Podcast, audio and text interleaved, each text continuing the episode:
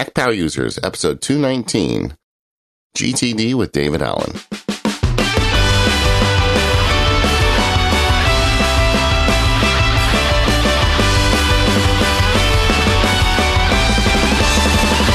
Hello, everyone. It's David Sparks along with my pal Katie Floyd. How are you doing, Katie? I'm doing great this morning, David. How are you? I'm great, and I'm really thrilled to have our guest today. Welcome to the show, David Allen. Hey, delighted to be here with you guys. Uh, you know, David, I told you an email before we started the show that I really attribute my ability to, you know, to to pull things off to you. And yeah, years ago, you know, uh, when guys like Merlin Mann and some of the other people in tech community were talking about GTD, I I didn't know what to really think of it. And then I bought the book, and now I'm just the biggest fan. It's uh, it's really made such a big difference in my life. Cool. That's always yeah. nice to hear. I always it, love to. I, I, never know what sticks out there for people, so it's really nice when I, I hear that it did. Uh, yeah, I've always felt that you know, and you say this in the book that um, in the book "Getting Things Done" for the few people out there who haven't heard of it in our audience, um, that you talk about. You had this very in the beginning of the book. You talk about knowledge workers and how traditional task management systems don't really work with the way the world is changing.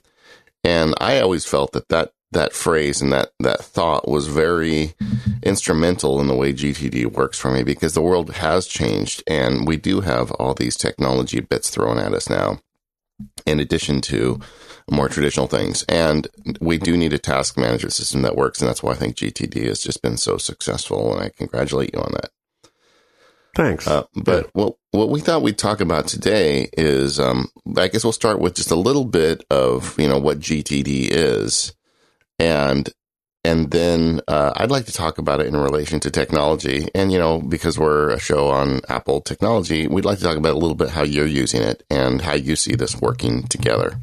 Sure, happy. Sound to. like a sound like a plan? Yeah, it sounds like a plan. I, again, uh, knowing that your show can oftentimes get very deep into the technology side of the game. Uh, I was just listening to your, uh, your your last session with your developers. Ken and company, yeah. oh, and, and and that's like uh, that's a world I have yet to jump into. But again, that may be part of the point, which is how user friendly actually is all of that stuff now, as the, with the complexity that has shown up. Um, so yeah, happy to happy to talk about any of that. Certainly, what I do right now, and and and how I and how I use it.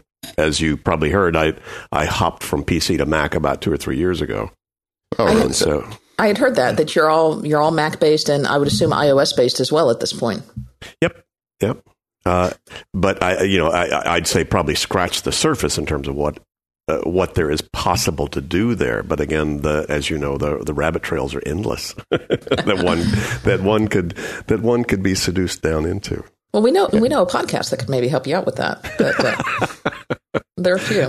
But just, I guess that's what I need. Yeah, v- very high level. You know, the the premise of what we're talking about is is you are probably best known for the book that you wrote called "Getting Things Done," and it's it's one that I first read probably uh, about at David's urging actually about five years ago, and it's it's one that I try to reread every year or every eighteen months or so just to to mm-hmm. refamiliarize myself and when I find that I'm in a rut and, and things aren't quite working in my life the way that I want them to work, sometimes I, I need a little refresher and, and to get back in the grind. But it's I, I hate to try to to condense it down in a couple of sentences because that's certainly not possible. But it's this philosophy for productivity and time management for uh, that that really seems to work for a lot of people and the idea of actually getting things done to borrow the title of the book you know rather than just thinking about doing things or looking at things or or nicely organizing the paper clips and pens on your desk and pretending like you've been productive all day. Well you know the funny thing about it is is that we all actually love getting things done. Those are your better days you know when you you you you got you handled the meeting you turned in the report you you you you finished that you did the wash you you know you you bought mustard you you you you hired a babysitter. I mean you know stuff happens. We actually like doing that and we get attracted into doing that. I think what uh, gtd and getting things done did was start to uncover uh, the the necessity for building an external brain so that you're not totally distracted and hung up and constipated about that natural process that we love to do in terms of getting things done. So I think getting things done is as much about relieving uh, residue and drag on your system as it is about anything new. You know, that's so, why the, the fascinating thing is the people who need GTD the, the least are the people who are most attracted to it. It's the most productive people that are mo- most interested in relieving drag because they're moving. you know, if you're not moving, dra- getting rid of drag is a drag. You know, but if you are, boy, anything that suddenly relieves some of the pressure and distraction that actually, you know, is actually what's taking the wind out of a lot of people's sails. Uh, that's that's huge and and quite noticeable, as you both may have, have experienced. I mean, one of the most cathartic experiences I think for someone is is the process that you describe of just writing everything down. I have a friend who just took over as an HR manager of a big company, and now the big company has exponentially grown in size through acquisition. And suddenly she's this VP in a large company, and she has many people reporting to her, and lots of email, and and she's just overwhelmed. We met for lunch, and and I said, okay, so I want you to go back to the office, shut your door, and just spend an hour writing down everything that you need to do. Just make a list. You know, I, I completely ripped you off, David. Oh, good. No, and uh, and this did, is open source, you know. Yeah, so I did that, and then and she called me up that afternoon. She says, "Man, that felt really good." And then I just gifted her your book. I said, "Okay, now read the book." and uh, and uh, she, oh. I've heard back. She's really using. So that I think it adds context and perspective. It just gives you a way in the modern world to manage tasks, especially where a lot of us are juggling. And I know the people listening to the show are in that in that group. We've got families, we've got jobs, maybe we have two jobs and we have other commitments and social commitments and all these other problems or I guess opportunities and and it's very difficult. So the system really helps doing that. And we're not going to spend the whole show talking about getting things done because I'd like to kind of get in the weeds a little bit on this because we've got the guy here, and uh, I want to talk to you about uh, technology and getting things done because this is something that has come up on our show many times over the years. Because Katie and I are big fans of the system, and frankly, we're always looking for um, ways to apply, you know, our nerd sides to to this methodology that we know and love so much. Well, I'm an end user nerd, so I'm not a I'm not an insider nerd, but an end user one. I mean, anything yeah. small, small, black, high tech, and expensive, I want. Yeah. later, yeah. later on, I'll find out if it actually does anything. You know, and I, and I don't know. Certainly, in my earlier years, my buy to use ratio was at least ten to one. Yeah. You know. well, yeah. there's you, there's appware and there's shelfware on the, uh, the, for the gazillion apps out there. I'm sure.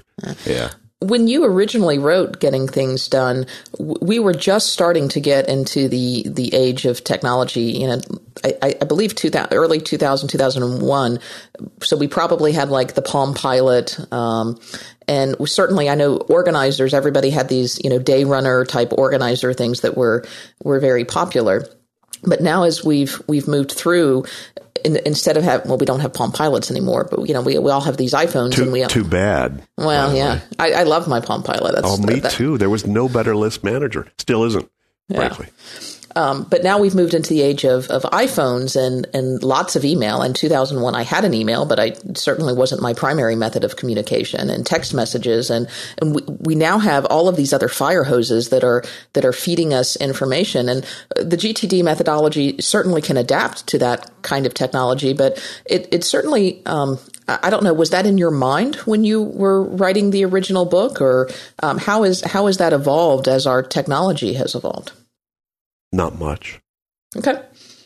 If you get GTD, you can make anything work. You can deal with any and all of that. I mean, it. I understand what you're saying, and, and the truth is that that yes, the the the, the plethora of of of streams of uh, information that we consider potentially meaningful. I think that's the big key. I mean, people say information overload. Nah, come on, that's not. If information overload was the problem, you walk into a library and die. You know, as soon as yeah. first you, first time you connect to the web, you just explode. Yeah. And actually, the most information rich place in the world is the most relaxing. It's called nature. if you wanted to go crazy, stop information. It's called sensory deprivation. That's a fast way to make you nuts. So your brain actually loves all of that stuff. It loves. That's why kids. People worry about kids doing all that texting, and all that stuff. They just they're just not out in nature, and that they're, they're getting essentially the same kind of of multiple horizons of input you know, with all of that. So I don't think that's a bad thing at all. The problem is, I mean, it's not really information overload, it's potential meaning overload. So the technology has now given you streams, whereas potential meaning used to just be what's in your mailbox, right? That was yeah. potentially meaningful. You open the letter and there's like, okay, well, ooh, what is this? Is this a bill or is this a, you know, a wedding invitation? You know, what is it? So we didn't, you know, that that that's is what has exploded exponentially. Is how many different streams are potentially meaningful. Because see, the, the, uh, you know in nature there are not that many things. There's a few snakes and berries and thunderstorms and whatever. So the brain actually evolved to be able to notice things that stood out that were that were different that's how your brain evolved. So a lot of the new cognitive science has just validated a lot of what GTD came up with on the street, you know, years ago, which is actually that the brain is not really designed very well to deal with lots of fast input and change. It really didn't wasn't designed to do that. So it, it, it so the all of that sort of new streams of potential input. It's like any one of those emails could have a snake or a berry in it. Right? Now your grandmother's writing you emails, you know, or texting you. Geez, you know, or, or FaceTiming you. Oh my God. You know? That's terrifying. Yeah. really? It's, it seems to me that one of the things that, that is much different is just the, the access is easier. It's so much easier to get access to anyone. Uh, and it, it, results in people having so much more thrown at them. And, and I guess that's what you're talking about. And multiple yeah. opportunities for interruption as well. Oh, sure. Yeah, yeah, all that, and you know, all of that's the good news is all of it is just is just making it real clear whether you're really clear what you're doing in your life. Yeah, I, I think that's really that's a really good point because no, it's fabulous. Could, let let me just overwhelm you with all kinds of things that will force you to have to decide, you know, where you're really going and what really matters. Yeah, and and it's very easy if you don't make that hard decision to go crazy. Of course, of course. Now, I, I want to transition a little but bit. Into, come on, there, come on, David. There are worth there are worse ways to go crazy. Yeah, that's I mean, true. If you're going to go crazy, you might as well go crazy. Just you know, checking out every productivity app that every day that shows up. you know, we, we, do that too. There are worse hobbies to have. You know, yeah, you could be taking drugs real close instead. to home. now you're getting really close to home, brother.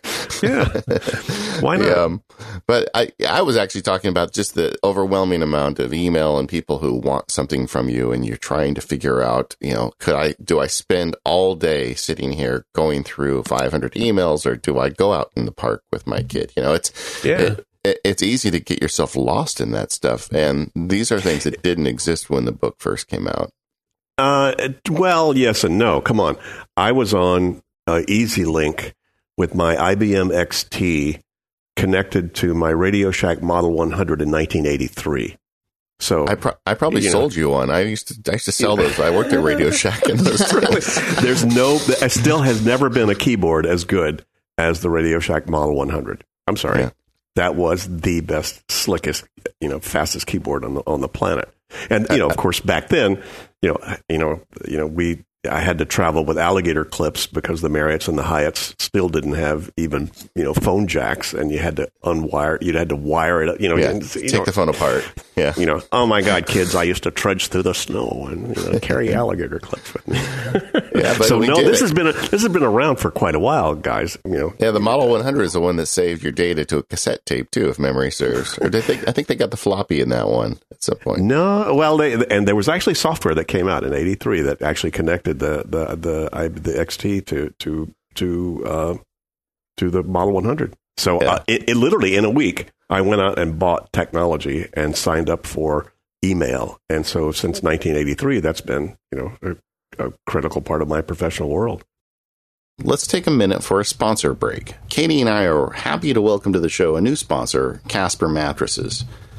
Have you ever had the experience of going to buy a mattress at the mattress store? It's terrible. Casper thought they could do better and they've delivered. Casper is an online retailer of premium mattresses for a fraction of the price. The mattress industry has inherently forced consumers into paying notoriously high markups. Casper is revolutionizing the mattress industry by cutting the cost of dealing with resellers and showrooms and passing that savings directly to you, the consumer. A Casper mattress provides resilience and long lasting supportive comfort. Casper's mattresses is one of a kind. a new hybrid mattress that combines a premium latex foam with memory foam. It's just the perfect balance. Mattresses can often cost well over $1,500, but the Casper mattresses are much less. You can get a twin size for $500, 750 for a full size, 850 for a queen, and $950 for a king size mattress. Now you're probably sitting there saying, well, I'm not sure I want to buy a mattress online, but Casper eliminates all this doubt. If you buy it, it's completely risk free. They offer a free delivery and returns with a 100 day period. So within 100 days, you're going to know whether or not you like that mattress. We have one at our house, and I can tell you the first time I laid on it, I fell asleep quite quickly. I'm definitely a fan of memory foam now. Uh, statistically, lying on a bed for four minutes in a showroom has no correlation to whether it's the right bed for you. Sleep on it a few nights, and you can do that with the Casper. They have turned the buying process into a risk free experience. Casper understands the importance of truly trying out a mattress that, in all reality, you spend a third of your life on. I'm a big fan of these disruptive internet companies that come up with a way to give us a quality product without the gouging that you feel you get when you go to some of these large retailers. Casper delivers that. It's an obsessively engineered mattress at a shockingly fair price. The mattress has just the right sink and just the right balance. They pull this off with the combination of the latex foam and the memory foam. It works great. You can get a risk free trial with that return policy. Try sleeping on a Casper for 100 days with free delivery and painless return. The mattresses are made in America, and I love mine. To make it even better, you get a $50 discount off those prices if you go to casper.com slash macpower, M-A-C-P-O-W-E-R, and use the code MacPower. We talk a lot about productivity on this show. Getting a good night's sleep can go a long way towards just that, and you can do that with a Casper mattress. Remember that URL is casper.com slash MacPower, and the discount code is MacPower. Thank you, Casper, for supporting 5x5 and the MacPower users. So, what about Capture in 2014? I mean, the uh, uh, I I just watched your Lynda video, which was outstanding, by the way. It was really just kind of a great little summary of GTD, and mm-hmm. um, I watch it with my wife, so um, she's getting in, in, on the bandwagon now. But the um, uh, in, during the video, you had your capture, and you were talking about how you you pulled out your wallet during the video, and I could see you've got a nice little wallet that's got a folder with a little uh, a paper pad in it where you take notes. Yeah, is that still your primary capture mechanism? Absolutely, primary capture. Yeah. Yes. You know, here's here's here's another. Let's just go down in the weeds. Called one of the problems with technology is out of sight, out of mind. Yeah. Another another problem is the plethora of how many places you put stuff. Right. Yeah. So if you if you haven't honed it down to one place that that stuff goes into, you've put you've parked it in Evernote, you've dropped it into Dropbox. You go, oh my God, I've just Siri'd myself, and I'm now have. Oh my God, where where is all of this? Well, it's, you know? it's the multiple inbox or the multiple inbox problem. Yeah, there's nothing wrong with that as long as you empty them all. Right. Yeah. But the, the problem is, yeah, out of sight, out of mind. You know, when I've, you know, I've been in the in my own mind anyway, building software and you know, and, and made a couple of attempts at that. And one of the things that should happen is every time you park any any kind of digitally digitally based information that's random information that you want to process later on, that should be instantly. You should start getting electric buzzes, you know, with how many with the volume that's in there, or it should your screen should start getting darker and darker if you haven't emptied them, you know, or something. Yeah, like that. The, the problem is, is you, you, you know, truly out of sight, out of mind, but not out of sight, out of consciousness. It's out of uh, sight, and then some part of you subliminally is going, "Oh God, there's stuff in there somewhere, and it's probably meaningful, and I don't know where it is, and I don't feel like booting my computer anymore." Yeah, and that's that's one of the one of the big points. In fact, you've already made it during the show. Is that you know that one of the fundamental ideas of GTD is don't carry your tasks or what you have to do in your brain. It's it's it's just going to make you nuts and you're going to forget. And, you know, the whole idea is get it out of your brain and put it into a, a trusted system. You know, I, I, let's reframe that, David. It, it's not that yeah. it makes you nuts. It does. What it does is is it sub optimizes your brain's functionality, and they've now proven that. I mean, that's you know, again, I've got a new version of GTD coming out in the spring, and I've got a chapter on the new all, all the cognitive science that's shown up that's basically validated this. And the you know what the, what the scientists the you know have now proven is that your brain is not actually wired to remember and remind. It evolved to use pattern recognition, against long term memory. So you walk into a room, you say, "That's a room, that's a light, that's a person, that's whatever." You do that. You can do that. You can't help doing that. That's yeah. how your brain evolved. It does that, but it can't remember worth crap. You know. Yeah. And and as soon as you park anything in there that it that it doesn't trust has a some sort of a plan or a trusted place that it will see at the right time at the right place in the right way then there's a part of you that starts to spin inside and what it does is it, it produces a cognitive load which diminishes your capability to perform it diminishes the space that you have for creative thinking it diminishes your ability to do the two things that you really need to do for high performance, which is focus intensely with no distraction on an action and stop and randomly um, reflect. Those are it's the like, two. Those are the two things that make you work really well. The problem is is that if you're trying to do this stuff halfway in between, then you can't do either one. You can't you can't focus on what you're doing without being distracted by all that other stuff, and you also can't step back and reflect with nothing on your mind and let your mind relax, which it has to do these days in order to be able to stay on top of the game. This is and, profound stuff. No, I, I completely agree. And, and bringing that to the capture, the idea is when something occurs to you, don't try and burn your clock cycles just to keep that in RAM. You got to yeah. get it out and put it somewhere. And, and you've got this great little wallet you pull out of your pocket and you write something down. Um, I've got an app, an app because I'm MacSparky, right? But the, uh, this app called Drafts and it, you push a button and it opens and it has a blank screen. You can write anything down on it. And when you close it, I keep it in my dock. It's got a little badge. And if I don't process whatever I wrote down, the badge lights up. And that badge just mocks me until I do something with it. Oh, cool! Yeah, that's yeah. great. And uh, and Katie, how do you deal with capture? I do it a couple of different ways. I I do a lot of capture with with Siri, telling Siri to remind me to do X or Y. You know, just as I'm out and about, and then that gets processed and pulled into my OmniFocus inbox behind the scenes, you know, using the way that they connect with the reminders app. But I, yeah. I also use drafts. I, I, have one of the things that I've struggled with, uh, and we may get to that a little bit later, is the multiple inbox problem. And I'm I'm trying desperately to reduce the number of inboxes that I have to check for keeping track of all these things. But I know that capture is so critically important to me because I wake up in the middle of the night. It's always about two thirty for whatever reason, uh, knowing just with this horrid feeling that I've forgotten something. Because I always say, "Oh no, I I, I know that I won't forget that. I can." Remember that. It's only this one thing. And then you add one more thing, and then you add one more thing, and then you add one more thing. And, and then that's when I start waking up in the middle of the night. Yeah, well, that's not the best way to do it.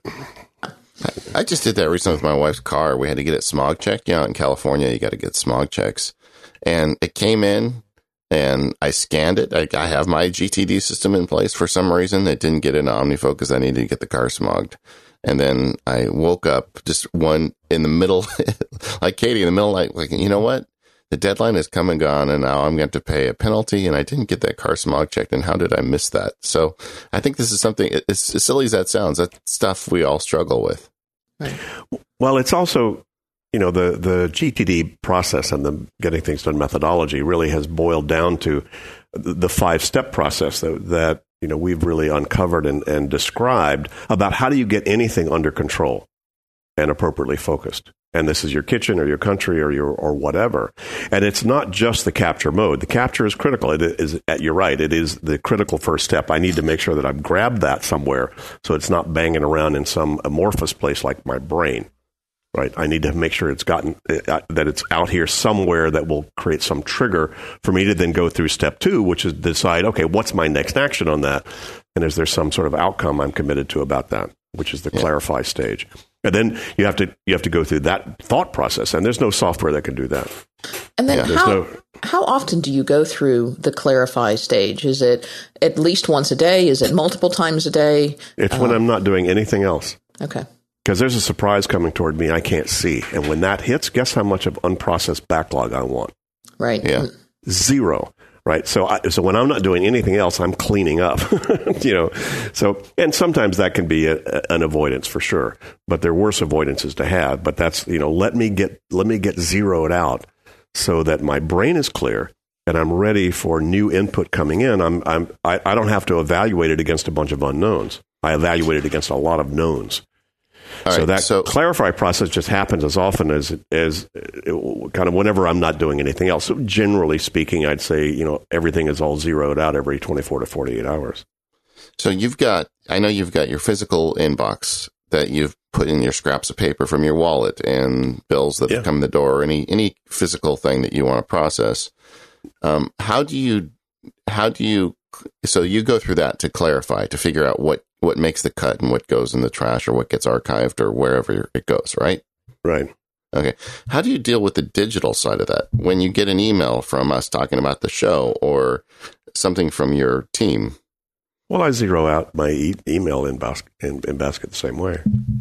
and and the um so uh, and I know there's other you know digital inputs you have like one of the ones I struggle with frankly is text messages when people text message me something and they say hi that's great but when they text message me and ask me to do something it always throws me for a loop because I've got to figure out a way to get that into my system so I don't forget um and you know usually I'll just end up stopping making an OmniFocus task or something if it's it's involved but it it always does throw me a little bit I don't text. And that's the so- solution to the problem. Yeah, I like I mean, yeah, I do. I mean, I can and I do, Right. and people do text me, but but you know, it's like send me an email. You want me to do something, and you know, I can do that pretty easily. I can take a text that you know that shows up in there, and I can just just forward it to myself. you know, Yeah. as an e- as an email because email is you know usually when I'm sitting at my computer, that is my office is really in the email environment, not in a text environment. I, I barely even look at my action list on on my iPhone at all. Maybe errands, you know, or if I'm not doing anything else, I might just scan some other stuff. But quite frankly, uh, you know, when I work, I want to work in my workstation. I don't want to work, you know, out and about. That's not that's highly ineffective you know, usually to be able to do that because I want to be able to surf the web. I want to be able to look at some things. I want to be able to stick on my headphones and listen to something somebody linked me to. You know, so when I work, I want to work at a workstation. That's So when I'm out, when I'm out and about, that that you know, basically I shut down my work usually when I go out and about. It's there. It's there to capture stuff, and it's there when I need a you know GPS to find out where the you know local supermarket is. You know, in Amsterdam, but which is great. It's fabulous. You know, to be able to have access out there that way. But I don't do work, you know, away from my my office space. Well, that may be a good place to, to transition is can you talk to us a little bit about how has your office space evolved and, and what does it look like now in, in the age of, of technology? What kind of, of tools are you using tech related to, to manage and organize? Are you throwing all of these things, um, you know, into text list or are you using a dedicated task management or are you using a, a combination of systems? Well, I use, uh, you know, my, a good friend of mine, Eric Mack, built a program called eProductivity, which is married specifically to Lotus Notes, which we still use in our company. So, um, and Eric built that after working with me closely for 10 years and 15 years, and he ultimately built this thing. And that, you know, that nobody's ever come close to anything like that. I flip back and forth between OmniFocus and and and that I'm back to using eProductivity uh, now, uh, just because there's so many th- cool things that Eric built into that. So that's that's not unless somebody wants to go out and install Lotus Notes, and not a lot of people particularly want, want to go do that. Right. Uh, but it works fabulous on the Mac. You know, the, people think, oh, Lotus Notes that's only PC. No, not at all. You know, I'm I'm fully Mac here, so I've got my you know MacBook Pro 15 right in front of me. When I moved to Amsterdam, uh, you know, it it um, I had I had two Thunderbolt screens, you know, uh, when I was in Santa Barbara, just to test that out to see how much difference it actually made to whether whether those big screen whether that big screen area made a, made an impact on my productivity. And I'd say, yeah, a little bit. You know, I don't know that it was worth all that money, and I, I have decided not to not to try to re up those things now that I moved over here and, and I'm a little more mobile just being used to working on my Mac is fine. But that's that's it. And the the the, the things that eProductivity can do because you know working in an email environment, I'm sure most everybody listening to this, you know, when you're actually working, you're right there, real close to email, and a whole lot of your communications and business communications happen through that medium still. And that's that's true for me as well. So uh, being able to work there in a Wi-Fi, at least in a Wi-Fi environment. You know, I could be pretty much anywhere in a Wi-Fi environment, and I'm fine because I've got that, and and all that works together. And I don't like to switch back and forth. I mean, God bless Ken, and OmniFocus is fabulous. Uh, I, I I tested it, you know, for the last few months, and I flipped back to eProductivity again simply because I didn't like to have to bounce around, you know, in the different programs and email and so forth. That that you know you had to create your own workarounds uh, you know to do that. But in eProductivity which is extremely slick and uh, unless people have actually been in that and seen what that does uh, you may not know what i'm talking about. But you know th- th- there's some really elegant stuff that's built into that. So i use that and and basically what that does is it just keeps track of all my context based action lists and my project lists and you know lots of other stuff uh, that I can manage in and through in and through that and but in a way, you know, any of it can work. You know, so this is you know to the other point. It's kind of like you give a. I'm, I'm sure you guys know great carpenters or great craftspeople, right? If you knew a great carpenter and he showed up and he said, "Okay, what do you want to do?" And you, go, "Hey, could you do this project?" But he didn't have any tools, but you had an old funky hammer. He said, "I'll make that work," and he yeah. could make it work, right? Uh, and you got somebody who doesn't know how to carpenter and give them a, the best, coolest way, wicked, coolest hammer in the world, and they go, oh, hey, I don't know what to do with this. Yeah. So the tool is not really critical. However, the really, really, really good carpenter really, really, really knows good hammers and wants a really good one. You know, so it's a strange paradox that kind of like once you get this, any tool can work, but at the same time, you want the slickest, fastest thing that absolutely with the least amount of, of effort in terms of bar- you know reducing the barrier to entry to use it. So that's the problem with a lot of the stuff out there that's in that's that's shown up as uh, you know purporting to be GTD esque is that the barrier to entry is just too high because you you have to do this when you feel like crap and you have the flu. If you're not yeah. going to if you're not willing to use the system, then your system is only as good as what you're willing to do when you don't feel like it. So it has to be something that you can make work that fast, that slick, and that accessible to you. And all of those can, by the way. Once you, I, you know, you guys, you know, I know, you, I know you, you know, and you know, uh, you're, you're OmniFocus folks, and and and once you get really, really used to all that, and you dig down into the weeds and figure out how to build your own your own sort of slick methods of being able to, you know, just simple little inputs to have them go in the right places and use it the right way. That worked great.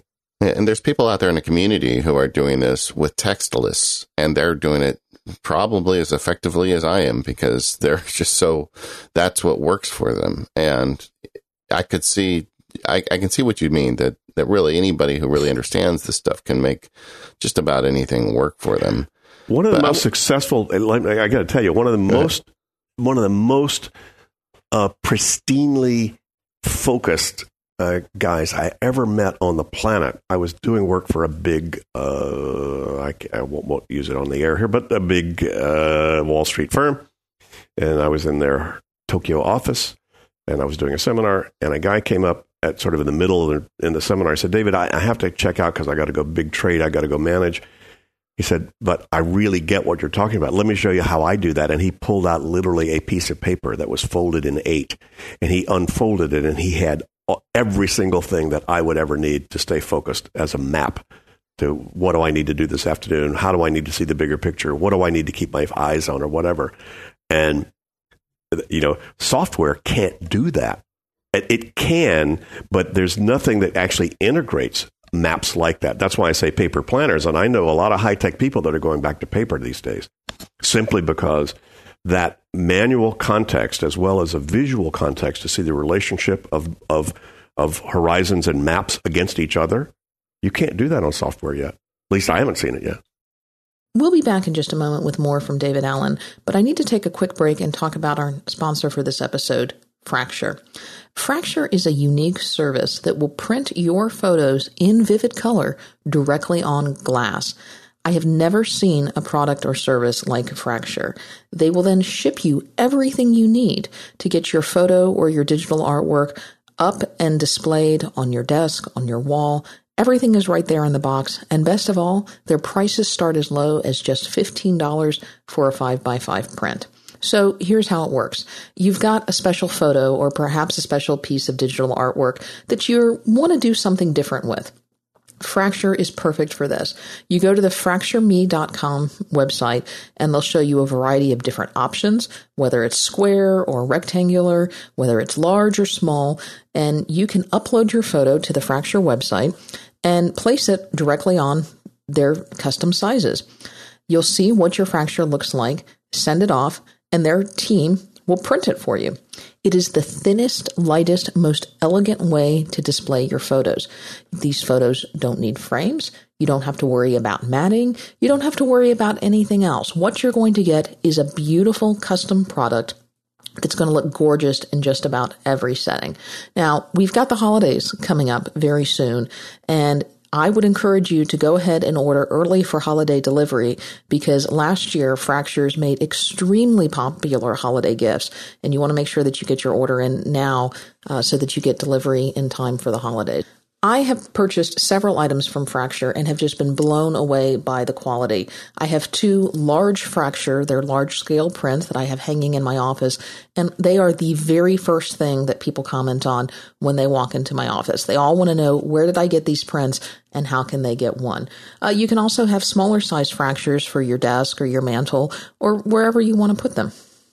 Fractures also make very memorable mementos or collectibles of special occasions and events. I know uh, David has gotten fractures made of his book covers, and I've gotten a couple of the small 5x5 fractures made of my various podcasts. And I just love having those on my wall and on my bookshelf.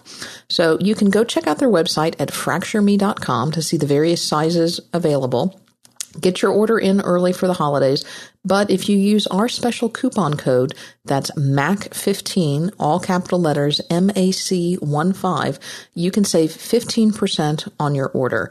Uh, I absolutely love my fractures. I'm going to be picking up a few more this holiday season, and if you're looking for the perfect gift for that special someone, I encourage you to check them out at fractureme.com using coupon code MAC15. And thanks to Fracture for their support of our show. I want, I want to get back to clarify for a second because this is a section of GTD that I struggle with. And I find that sometimes I believe in my, my mind, because I've got things like OmniFocus and I've got so much of this wired down that I have increased capacity. And I, what I do is in the clarify stage, I'm not, I'm not hard enough on it. I'm, I say yes too easy. I think you said in the book or the video said yes or no and maybe means no. And I have yeah. trouble with that. And as a result, I end up overloading myself. So I've got a system that works, but then I've got so much so much stuff in there that I still, you know, crash into walls. Um, yeah. I, have to tell you, David, I I, I, I met a guy uh, not long ago who said, uh, you know, and God bless, you know, Phil and Evernote. They've done a fabulous job. I love it, and it's a great it's a great tool. but he said Evernote is a write only. Not a read only, it's write only. He says he yeah. spends all his time just inputting. he actually yeah. doesn't use it because he's just so enthralled with just sticking stuff in there. But he actually, you know, has, uh, actually is not utilizing any kind of functionality simply because it's just such a suck of let me just stick stuff in in that well, way. We so I don't know that, I think that sort of relates to what you were talking about. No, absolutely. We get emails from listeners sometimes, and I, I hear because I talk about OmniFocus out there, like OmniFocus is great, but it doesn't work for me because I have to spend an hour and a half every morning sorting out my tasks. And my response is, well, then you have too many tasks.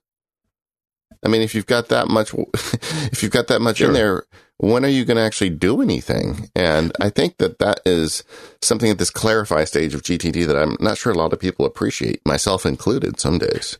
Well, it, it, part of it, it, I know that, that, that it's the clarify stage. It's really more the reflect stage. It's the stage four, where you need to step back and take a look at what map do I need to look at now to feel comfortable in terms of how I'm focused.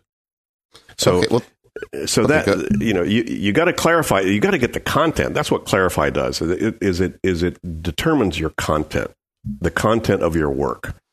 Your work at, le- at least in the, on the most uh, sort of mundane levels what we call the ground level which would be all the action stuff the phone calls the emails the stuff to buy the stuff to talk to my boss about the stuff to talk to my spouse about yada yada yada. So that's and most people have 150 to 200 of those if they really get the inventory clear of just the, those action levels. And a lot of those are driven by what we now refer to as Horizon One, which are the projects that you've got, the more than one action things that you need to finish within a few weeks or months. Most people have 30 to 100 of those. So you need to get all that content clear to begin with, right? Now, once all that content is clear, then you go, oh my God, look at all this stuff, but I only have, here's today, and what do I do now? Uh, good question. Well, if you've been really clear about that, and by the way, the, the issue you're only talking about is because you guys are not doing weekly reviews. If you did, a, if do you, if you do a thorough weekly review, but I mean, you you are. I mean, anybody who says, "Wow, I've got too much stuff to do," how do I make a choice about that? That's because they're not stepping back and doing that kind of reflection at that time.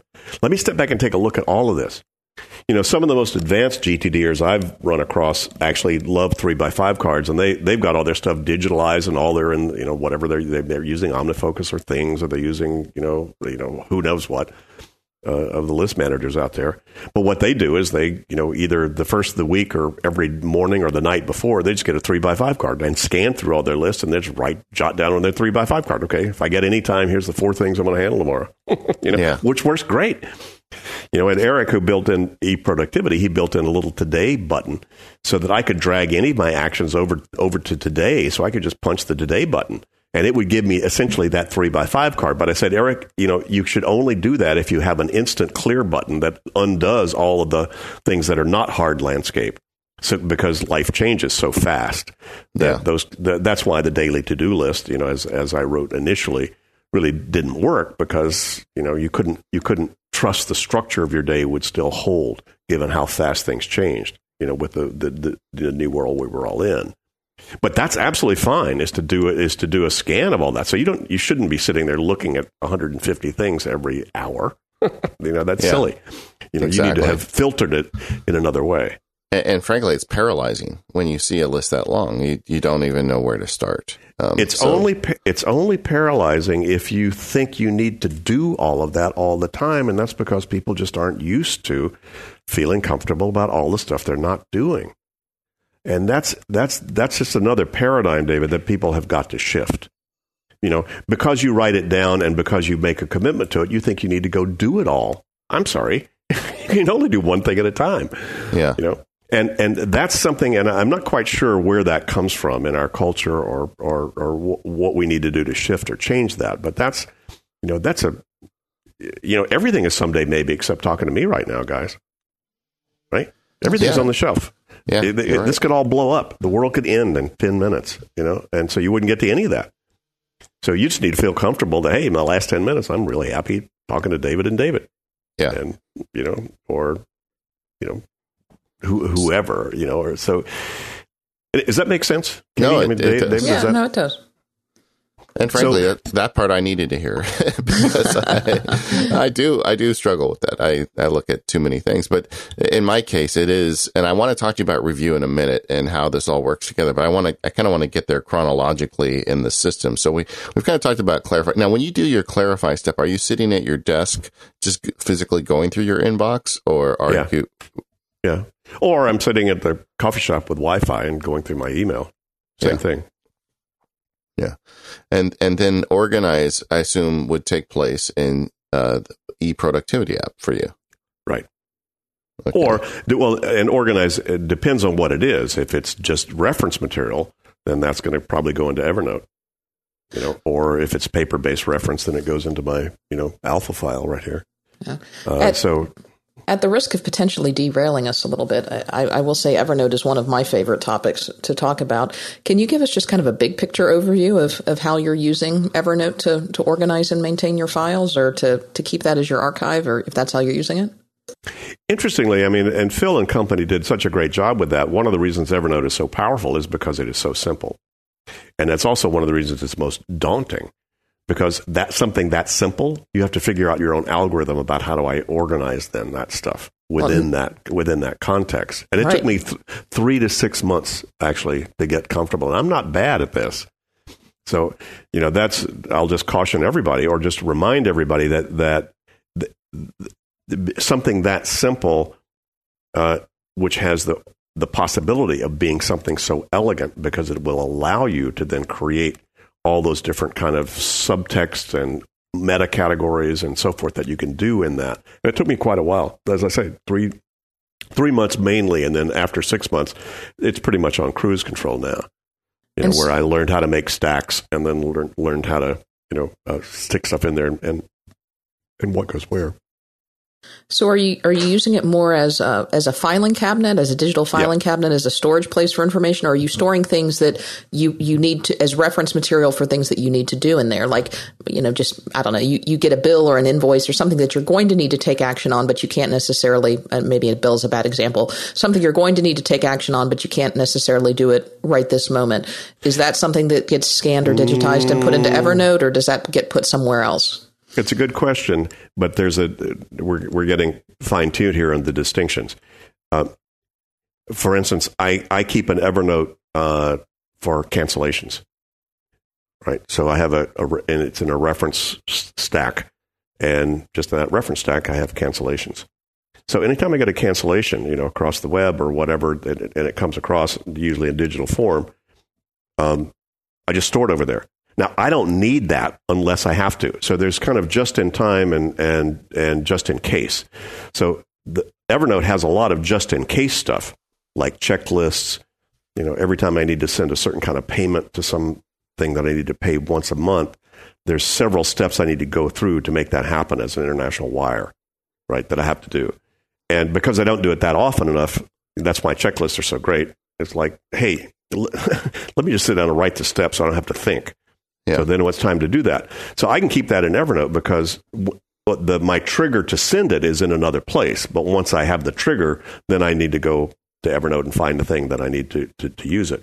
So what you were asking, Katie, is is if you have something that I need to make sure I am reminded of, I do not use Evernote for that. I want to keep that as simple as possible. That's why I, you know, you know, your your reminder system should be as absolutely streamlined and simple as possible, and don't try to distribute that. You know, I, if you can, if you can. One of the challenging aspects of Evernote is that it has notebooks and it has tags and it has binder. It has all these different paradigms for organizing your data. What, what's the one that stuck with you as you started organizing? Well, don't do tags. Tags are insane right? So just give them up. We, we found that people are either tag people or they're not, and I am not a tag person. No, that's it's nuts. That's like color coding your paper files. like, yeah. well, let me. Let, all my friends are in pink, and then all my vendors are in green. But wait a minute, this this vendor's a friend. Oh my god, I'm dead. no, you don't know what. so, yeah. Uh, so tags. I think tags could probably work uh, you know, I just probably haven't been patient enough to actually figure that out and to make that work. Uh, it, to it me, really, I, do, was, I, I do think yeah, it was just kind of depending on the personality and the person putting together. The advantage, a programmer will tell you, the advantage of tags are you can have multiple tags. So you can have an, where you can put a, an item in one folder, you could actually have multiple contexts or tags on that same item so you could find it in different ways. But I agree with you. If you're spending more time creating tags than actually using them, it's probably not worth the trouble to you. True. I, I interrupted and, you. And, and, by the way, and that's that's one of the problems people had with GTD is they said, well, look, this call could be, I could make this a call and I could put it in my ad office and I could put it at my ad phone and I could put it whatever or they put it in a miscellaneous thing called you now. Now you're dead. You know, because yeah. you, are not going to. You know, it, it's in too many places, and and it doesn't stick out when you really need it to stick out. But that there's no real major solution to that. But you know, I can tell you, given you know work I'm doing with a you know technology partner that I'm I'm researching, you know, sort of is there a next gen of productivity software? And it, a lot of it's going to be based on context. You're going to hear a lot more about context. Uh, you know, you know, context, that's a good uh, jumping off point because con- context, I think, has really evolved in, with respect to GTD. And if you look out there, even in the Mac, you know, community and a lot of the guys who are obviously big OmniFocus fans because it's so suited to it, people are getting very creative with context. You know, at, at one point it was context where, you know, with specific people or at a specific place where now people are, are using context in a variety of different ways. I think it's kind of interesting. Have you played with any of that stuff? Or I guess, I guess maybe you are if you're, you're working on something else on it. Yeah, I, I have. I've, I've looked at it. you know, I, have you know, uh, I, have created several different contexts that were useful. For instance, I'm about to go back to the states, you know, in about ten days, so I've got a list called before trip. Yeah. So before trip context, I just go, okay, this is a big trip coming. I gotta, I gotta see, I, and I scan through all my other lists and say, does this have to happen before I leave, or can it wait? And if it does, it all gets dragged over into that. So that's a context called, you know, sort of a, a sense of a time uh, pressure context. Yeah, and I, could, I have n- never created a context like that. That's interesting. Yeah, see, to me, I would I would have a list of before trip, but I but but then I would have to put everything in that list. Whereas you use the context, you could pull from any list. That's right, and then you don't have to look at any of the other other lists at all. You have any discretionary time at all before that trip, you turn to that list until it's empty. You know, that's a great that relieves a lot of pressure off your brain. Yeah, that well, thanks for that. I'm I'm gonna I'm gonna use that trick. Sure. And then I've uh, there have been times when I had so many different kind of writing creative projects, like blogs to write, uh, forward to write for somebody's